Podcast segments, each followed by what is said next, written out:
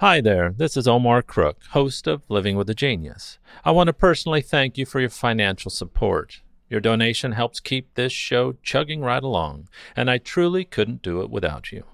As always, thanks for listening.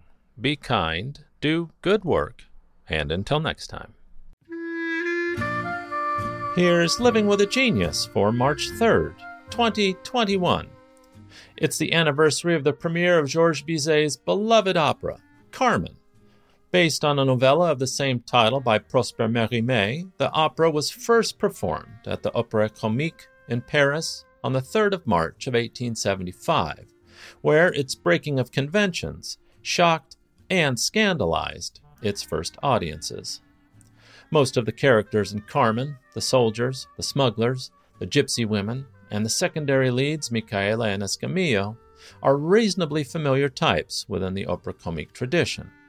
However, the two principals, José and Carmen, lie firmly outside the genre and are akin to the realistic or verismo style that would find fuller expression in the works of Mascagni, Leoncavallo, and of course Puccini. With a libretto based on a story considered too salacious for public performance at the time, Carmen was roundly denounced as immoral by critics even before its score had been completed. The title role was rejected by nearly every female performer considered for the part, and the head of the theater in which the opera was to be staged pressured Bizet for rewrites out of fear of financial ruin should the production be a flop. However, the character of Carmen would change the paradigm of what a heroine could be, showcasing a gritty cigarette girl prone to capriciousness and exercising her unquenchable lust for freedom at all costs, instead of the spotless soprano audiences had come to expect at the theretofore family-friendly Opéra-Comique. Perhaps unsurprisingly, through its initial run at the Opéra-Comique, Carmen provoked little public enthusiasm and was often performed to half-empty houses, even when the management gave away large numbers of tickets for free. Carmen's librettist recorded his impressions of the premiere in a letter to a friend. The first act was evidently well received, with applause for the main numbers and numerous curtain calls, but after the Toreador song, there was coldness. In Act three, only Micaela's aria earned applause, as the final act was glacial from the first to last, as he put it. At the end of the night, Bizet was left only with the consolations of a few friends. The general tone of the next day's press reviews ranged from disappointment to outrage. Complaints ranged from Bizet's Wagneristic style, with a subordination of the voice to the noise of the orchestra, to consternation that the heroine was an amoral seductress rather than a woman of virtue.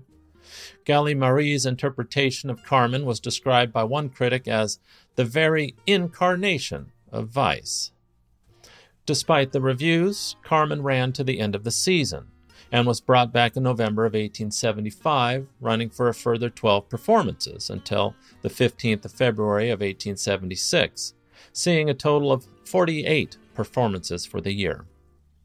Among those who attended the second run was Tchaikovsky, who wrote to his benefactor stating, "Carmen is a masterpiece in every sense of the word, one of those rare creations which expresses the efforts of a whole musical epoch." After the final performance, Carmen was not seen in Paris again until eighteen eighty-three. But on the ninth of January of eighteen eighty-four, Carmen skipped the pond and was given its first New York Metropolitan Opera performance, although to a mixed critical reception. It wasn't until February of nineteen oh six, some twenty-two years later, when Carmen would finally get its just due, when the famed tenor Enrico Caruso sang Don José at the Met for the first time, a role he would perform until nineteen nineteen, just two years before his death. Bizet's Carmen has been in the Metropolitan Opera's rotation ever since. By the beginning of two thousand eighteen, the Metropolitan Opera alone performed Carmen over a thousand times. Carmen enjoys continuous success in all parts of the world and in many different languages, with Carmen's Habanera from Act one and the Toreador song Votre Toast from Act two, being among the most popular and best known of all operatic arias. In two thousand nineteen alone, Bizet's Carmen saw over three thousand performances worldwide. Sadly, Georges Bizet never witnessed the grand success that Carmen was to become, but instead died suddenly on June third of eighteen seventy-five, on the night of his wedding anniversary at the age of thirty-six, just after the thirty-fourth performance of his beloved opera, Carmen. Thanks for listening. Be kind, do good work, and until next time.